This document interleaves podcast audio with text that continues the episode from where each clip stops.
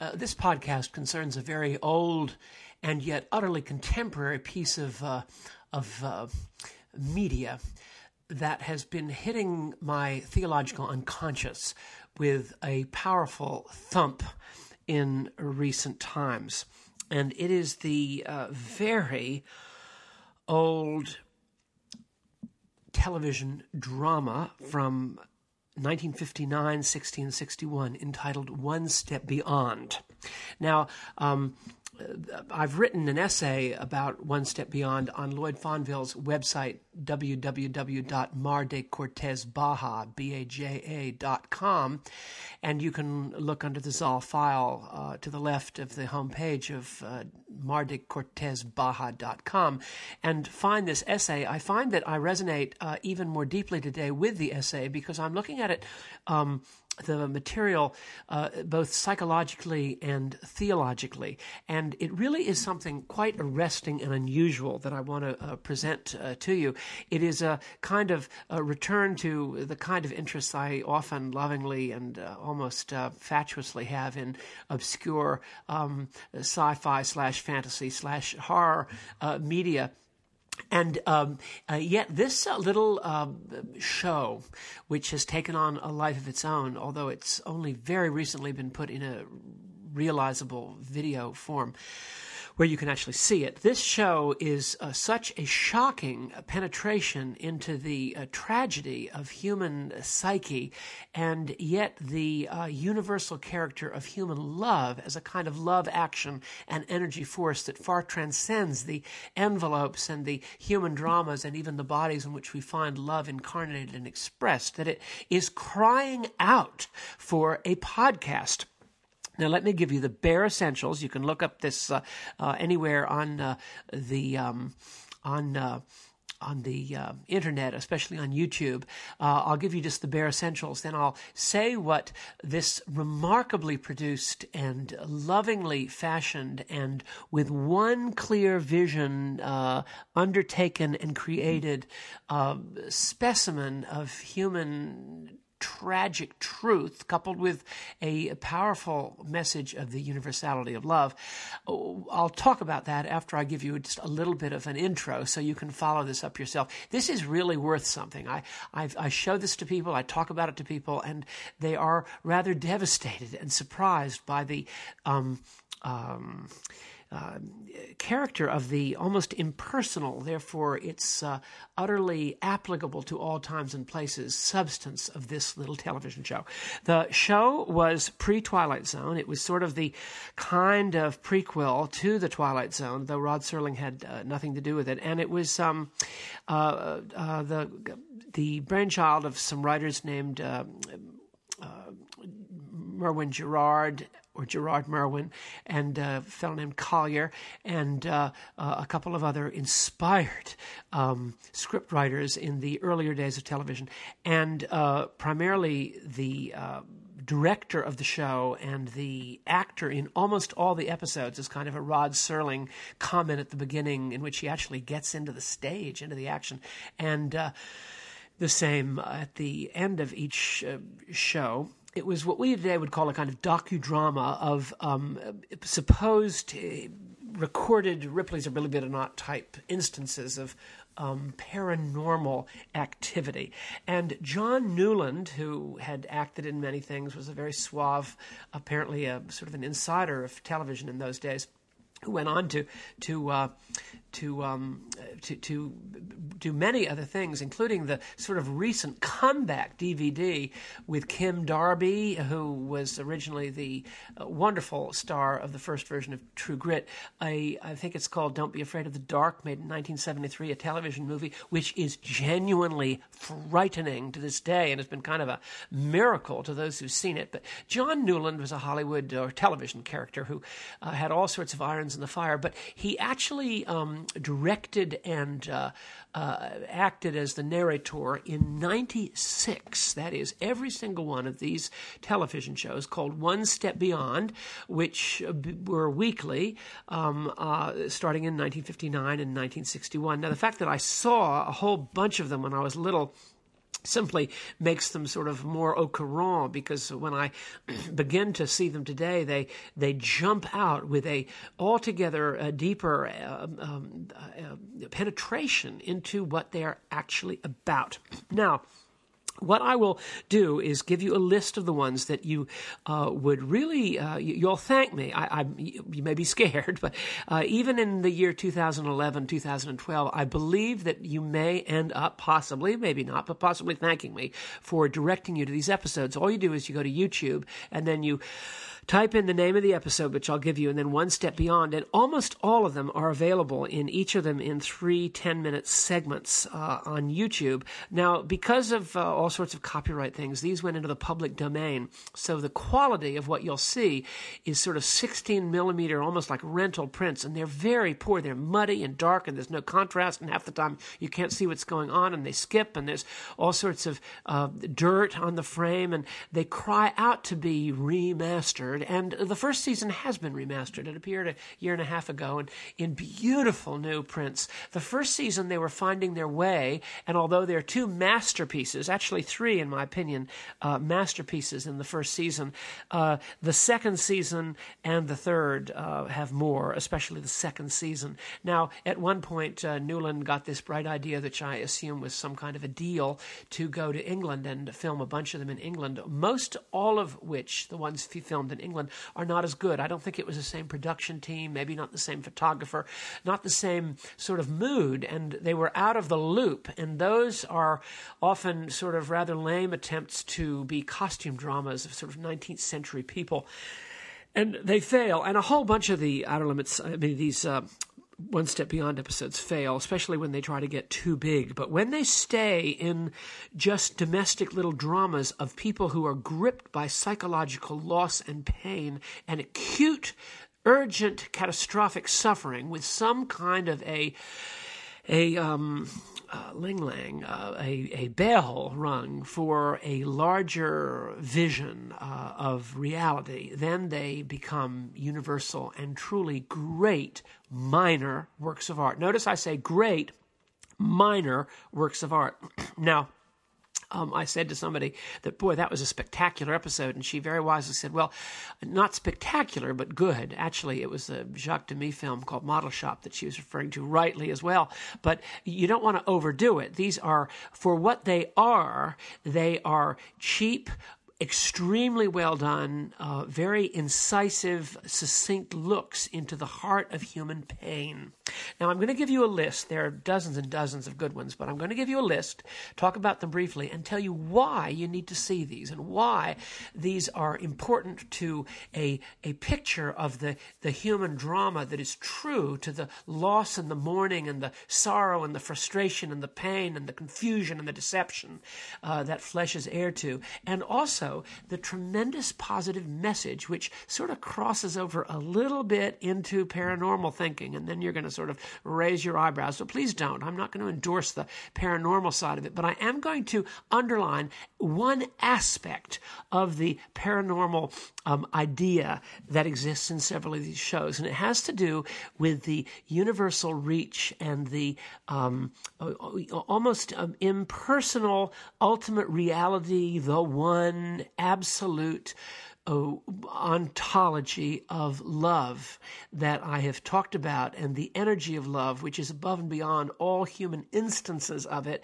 but is both the answer to and the revelation of just about every drama of broken human relationships that you and I are prey to. I'm looking at this pastorally, I'm looking at it personally, and I'm looking at it in the attitude of grace, in the attitude of where do these sufferers who are so brilliantly uh, portrayed on the small screen with all these fierce and furious close ups. What do we learn about the antidote to human suffering? Now, let me give you a couple. Season one of One Step Beyond. And believe me, all of these can be seen on YouTube. To my knowledge, every single one can. If not, you can rent them, although the copies are terrible, except for this first season, and the copies are exemplary. In the first season, You want to see the dark part of the house in which a uh, uh, recently widowed man uh, has uh, decided to hate his little eight year old daughter because she survived a car crash which killed her mother. And it is a drama of a father who has displaced his rage against reality, God, life, uh, on his daughter who survived an accident. And the daughter knows it. And the daughter is beside herself with rejection, this eight year old daughter. And they go, this all take, these are all in the 50s because it was made in the late 50s, early 60s. And you'll see a few little things that aren't politically correct, but, uh, but very few, a few little things. But uh, the, the uh, concern that Newland and um, um, um the producers and writers, Larry Marcus and others, had of this show. You can look it all up. Their concerns were universal. They were not. Uh, they were not uh, in the here and now, uh, attitudinally, culturally. They were looking for the universal. And the little girl develops a kind of a. Um, an attachment to three dolls who become a medium for a force in the house of uh, dead children uh, that ends up speaking through the dolls to the daughter and bringing this terrible friction between her and her widowed father widower father uh, to a boil and has a powerfully real and beautiful um, denouement, which in 25 minutes is spellbinding and uh, very true to life. The Return of Mitchell Campion is about a man who uh, finds himself visiting uh, an island in the Mediterranean off the coast of Spain, and everybody who's there believes he's been there before, except for him. He's an American tourist, and they all treat him like he's been there before, and they love him, and he's a regular visitor, and they just welcome with open arms, including his true love. And uh, he uh, he doesn't know anything about it. I uh, had a tremendous association when I sometimes think about my past life and I have less emotional gravitation to so many aspects of my uh, past life, having sort of died, I guess, as I see it, in uh, 2007 in a way that was uh, decisive and very real for me. And I often look back on people and events and situations of the life prior to 2007, and I don't even identify with it. It's not because I don't identify with the people, I don't identify with the me who was identifying with those people. And that's the terribly vexing challenge that Mitchell Campion has who is from Ohio, and he's now faced with all these people who know him and love him, and he doesn't recognize them because he's not the same person that he was. Well, uh, death comes into it, and uh, uh, finally, he because he meets sort of his true love, and he begins to just because of her love, he begins to sort of cotton on to something deep that's going on, and it has a very powerful and illuminating resolution involving the uh, connection of the old and the new by means of death. It's a very, very um, uh, suggestive metaphor. Then you have the burning girl about a young, uh, pubescent 14 uh, year old teenage girl, 13 year old teenage girl, whose mother has died, and she lives with a horrible, hypocritical, uh, pious, mean aunt who's actually a drunk, uh, who is a secret drunk. Uh, and she lives with her aunt and her father, and her father's feckless and hapless in the light of the death of his own wife, the mother of this child, and uh, the child is uh, has the ability to, to throw fire, like you know pyrokinesis. Uh, remember Drew Barrymore as a child, uh, uh, fire starter. All that comes out of this thing, and she, but it's not a, a supernatural thing. She does it when she's angry and when she's dealing with sex. When boys kind of try to sort of take advantage of her at 13 and 14, and other boys boys in the school she gets incredibly anxious and angry and causes fires. And when her aunt uh, is uh, abusing her verbally and almost physically, she throws fires. And it's really a picture of uh, of abuse uh, in a Cinderella sense by an aunt. Uh, it's about alcoholism. It's a little bit about religion. Sad to say, it's about um, sexual fantasy. It's about um, uh, girls who are both drawn to young boys. You know, girls and what is it, riding in cars with girls or riding riding in cars with boys, you know, that kind of. Uh, but at the same hand, are uh, full of anger for the way they're being uh, at such a young age being treated and uh, uh, almost raped. You, you, you on the without even knowing what's going on. It's a horrifying thing. It has a happy ending, as they always had to in these days. But her the close-ups, the camera work, Newland directs it so that the small screen is perfectly used. This is called what used to be called black and white, the, the kind of photography. Uh, wasn't there a guy named Conrad Hall? I think he was the master of this in the 60s, but he's not the photographer one step beyond. But everything is in close up, these dramatic close ups of anguished faces, angry, hurt, uh, disturbed, uh, compl- Job like, suffering, shouting, screaming faces. Uh, th- th- th- this is beyond. There's, a, there's, one called Epilogue, in which a man realizes that the person he, he was uh, dealing with, his, his, wife, has in fact been dead while he's been dealing with her, her image in front of him. And he begins to scream and scream, played by, uh, what is his name, Charles Aidman. And he screams so loud, it's, it's just, you have to turn it off. It's so painful because you would too. Now, in uh, that's uh, the dark part of the house, the return of Mitchell Campion, and the burning girl in uh, season one. Now, in um, season two, who are you has got to be one of the most stunning, to use the modern word. You know, I said recently there are certain modern words which are used, like, you know, um, stunning, which is an attempt to be uh, politi- uh, uh non value judgment.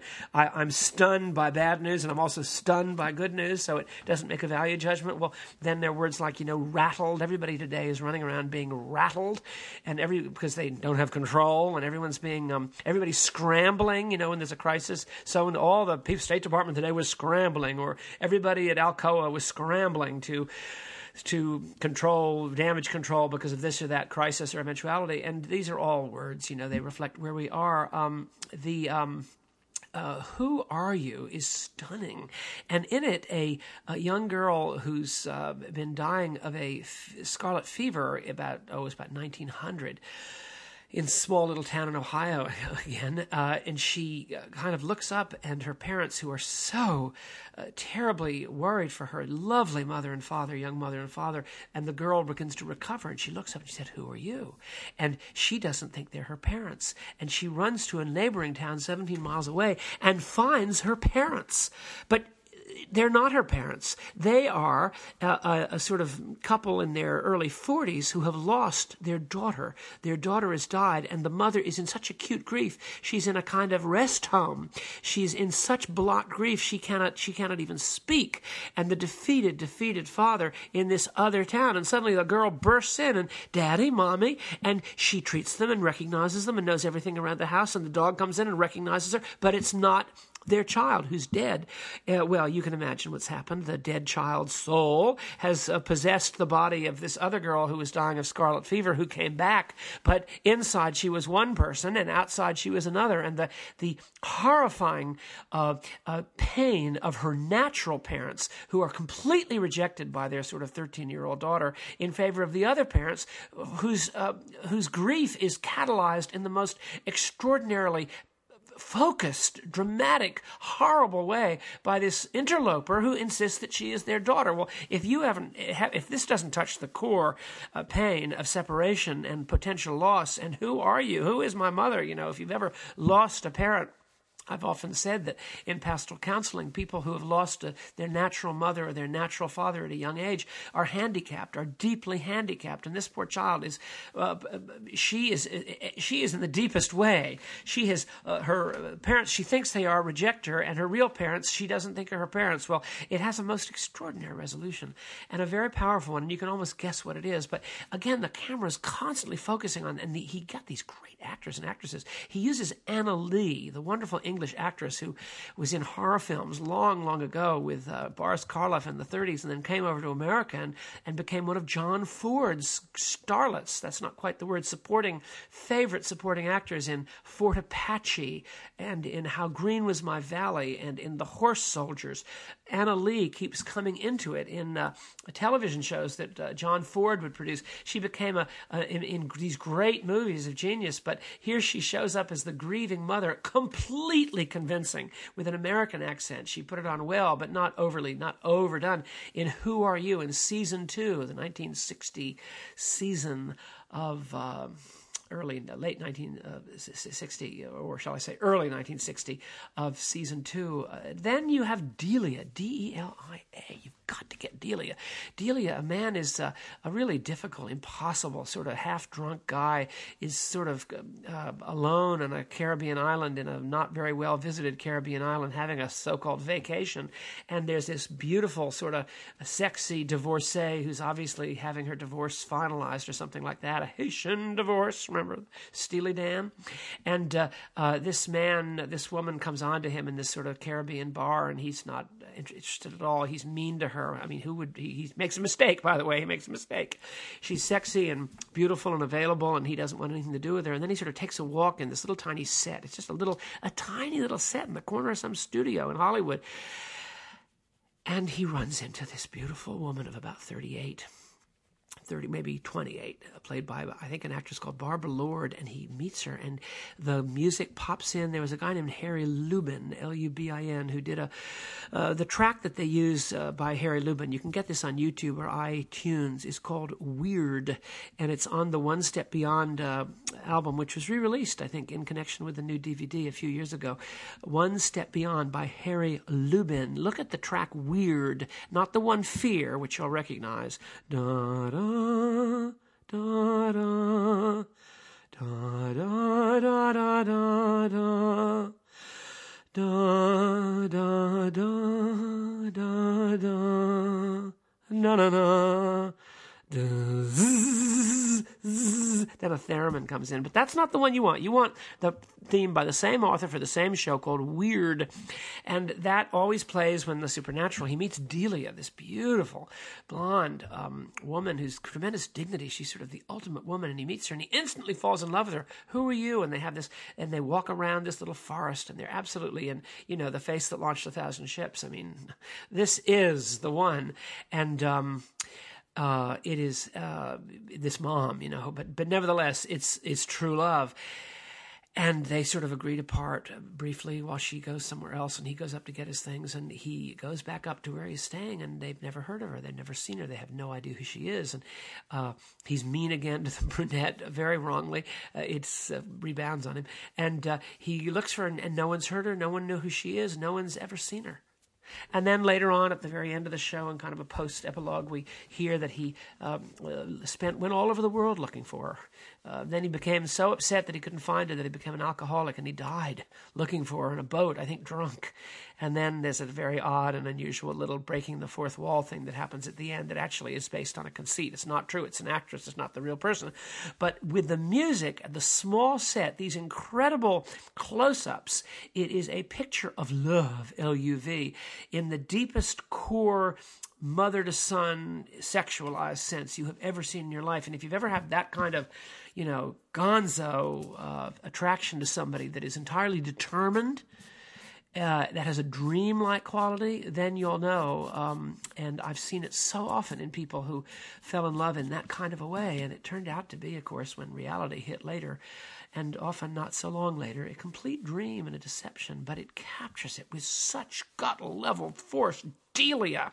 Now there are a couple others, and I'm just going to leave. Uh, going to one is called Dead Ringer about a, a woman who is apparently setting fires to orphanages, especially Roman Catholic orphanages. She goes around the country setting fires to Roman Catholic orth- orphanages, but um, they can't catch her. And somewhere far away, another person has this tremendous identification. This, by the way, was these are kind of X Files episodes for the 50s because X Files often had the paranormal as opposed to aliens. You know, a third of the X Files episodes had to do with paranormal, a third had to do with kind of natural monsters. You know, the Jersey, what if demon and the guy in the the carcinogenic creature from the Black Lagoon, the pollution creature, and then the the people that killed Vasco da Gama or whoever it was. I mean, it was uh, no the guy, the Fountain of Youth guy.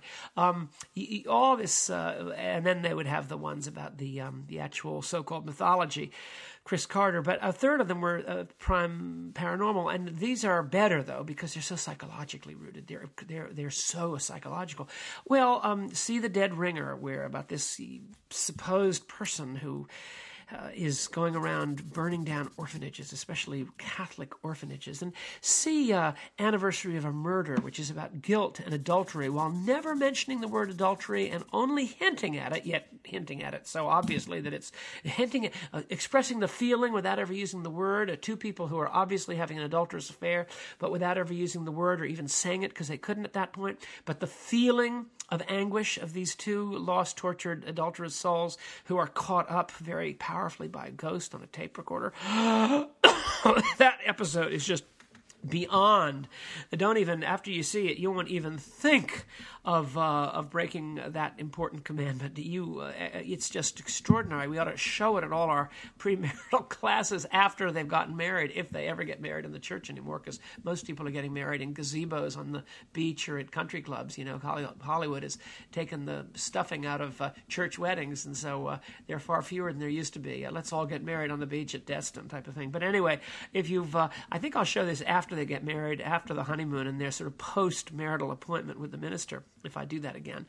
Anniversary of a Murder. But there's uh, two more. Legacy of Love also is about two people compulsively drawn to one another on a seaside vacation. Unfortunately, one of them, the man, has his wife and son with him while he is compulsively and irresistibly drawn to a beautiful woman who is irresistibly drawn for him to a reason she doesn't understand. And they have a romantic and passionate coming together that is seen to be what it is through, in most unbelievable thing that happens at the end. That's called Legacy of Love. But I want to close before I actually say why I'm so interested. The one that you have to see at all points, the one that most people believe is the best of all of them because it was so high class, is called The Visitor. And it's towards the end of season two, The Visitor. And again, you can do this on YouTube. And it was important because it starred Joan Fontaine and Warren Beatty. And it was Warren Beatty's first. Uh, first part. It was his first ever part in a television show uh, or, or, a movie, but it was his first ever part. His appearance in The Visitor, in which he plays a very young man, his own age, and a man who's uh, 25 years older than he is, also in this uh, teleplay called The Visitor about a broken and devastated, uh, tragic uh, marriage on a snowy night, and a visitor who appears. Uh, this has been done in many other. This form of this, in which someone in an earlier incarnation visits someone in a later incarnation of the relationship. Uh, un, uh, you know, it's almost a Dickens thing. It has a very powerful and very beautiful and ultimately very healing resolution. You'll love The Visitor, and it's all filmed in this tiny little sort of set of a little mountain house, but very très moderne in 1959. Those of you who like architecture and camp will like the modern 50s interior, which is perfect. And the camera work is truly some of John Newland's best ever that he did. Now, I'm going to take a, uh, a cherry uh, Coke Zero, Ugh, zero, zero, just of everything I like. But I'm going to um, take a sip of that, and then I'm going to say why I feel so strongly and passionately about One Step Beyond. Now, why is this so important? It's important for two reasons. John Newland, as the director, took these little sort of, again, they're sort of, you know, would you believe it if I told you that? So and so thought she was somebody else. And it happened in Winesburg, Ohio in 1897, and all the papers reported it. But now she's living happy and well in Sausalito. If I told you that, um, what it is, is that you had a very gifted, uh, insightful uh, mover of the camera. That's John Newland and uh, who my friend Lloyd Fonvielle says wonderfully, you know, who's directed wonderful movies. You, know where the heart of the director is, the, where, where he, when he moves his camera. Watch when the director moves his or her camera, and that's where the director's interest is. That's where the director's heart is. Watch the movements. And uh, I always remember a remarkable movement in The Sun Shines Bright, 1952, by John Ford, who very seldom moved his camera. And this particular moving of the camera is so revealing in the opening segment of that that it, it says, it verifies everything that Lloyd says, uh, specifically from a man who rarely, rarely moved his camera. Now, there's also a movement like that in The Searchers on John Wayne's face. Now, he moves his camera, and what he does is he takes his camera in. This is a television idea, it's the small screen, and he moves the camera in on these tortured faces. In that's he's always moving his camera in, and he he always had good, almost always had very good actors and actresses, and he moves the camera in on a tortured face, loss, confusion, fear, anxiety, deep mourning, utter appalledness, profound aversion.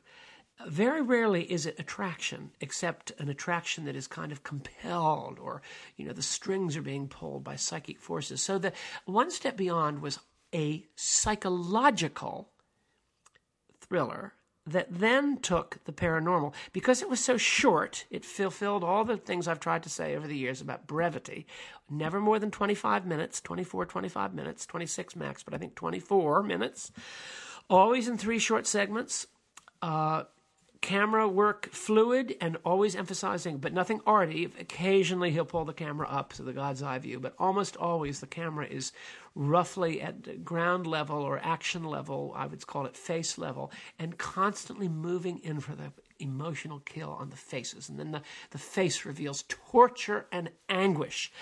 And uh, that is absolutely what it's all about. Now, the second thing that it's about, it's about the universal and impersonal character of love. You see, the, the, the myth behind the paranormal is that there is some kind of universal force uh, that is constantly moving in and out. So that's why possession, quote, end of quote, which is not demonic or satanic or evil in any of these shows, at least maybe one I can think of, but almost none are satanic. Uh, it's not a cult in that sense. It is paranormal in that usually it's someone is trying to get a message through uh, to somebody else by being in not their body because they can't be in their body at the time. They're on the Titanic, or they're not on the Titanic, or they're in 17 miles away. Uh, they're trying to get, or they're dead. Uh, they're trying to get a message through to a live person, and they have no way to do it through their own body. So they get into the body of someone else or through a letter or through a, a, sort of strange presence or a dream. Uh, they get into the reality of somebody else's life uh, because it's love. It's almost always love that is reaching out. It is always a form of love that is trying to be heard. I always talk about Traffic, that beautiful first album. Actually, it was their second album, not hey, Hello, Mr. Fantasy, but the second album. Someone is trying to be heard. Is it 40,000 Headmen? I'm not sure, but it's one of those great songs Someone is trying to be heard. Now, this is love that is coming out that is suppressed by some historical frustration like death or distance, geographical distance. And the love is wounded love that is attempting to comfort, to reach out, to get its message across, to speak, to express, to reassure, to aid, to, uh, to, to, to, to communicate, love that is trying to communicate.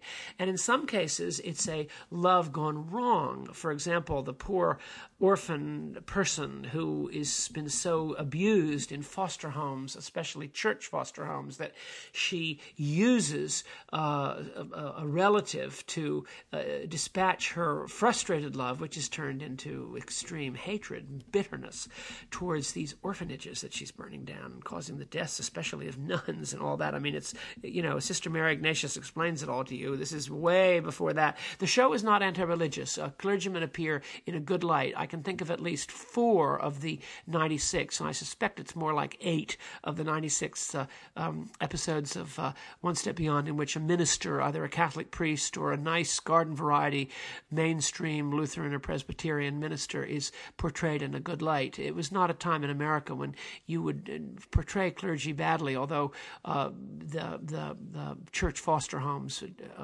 are portrayed very badly, and there are a couple of other places where a clergyman is seen as intolerant. Um, but for the most part, clergy are seen as figures that you'd go to. Remember that scene in Invaders from Mars, the original Invaders from Mars from 1954 or 3, whenever it was, when, when the lovely Pat Blake, Dr. Blake, uh, Pat Blake, the social worker, tells the young boy who feels that his parents have become uh, taken over by Martians, which they have, uh, he says, uh, What do I do? What do I do? And she says, Well, have you talked to your minister about it? Great line. Can you believe it? She's a social worker. She said, Well, you know, uh, I think, have you talked to your minister about it? He hasn't. Poor kid.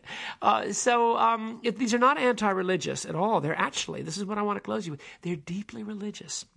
Very often, the the sort of free thinking John Newland, who uh, occasionally sounds more Eastern than Western, but he's very East, uh, but he's very East, East Coast American looking, uh, probably California, but wherever he was from, he speaks uh, uh, and he. Uh, um, he, he will often say things about the, the universal character of the now. You know, that'll come into it. So you know where he was coming from. But what is so powerful is these are all about anguished people who are frustrated in love or have become uh, deranged by loss.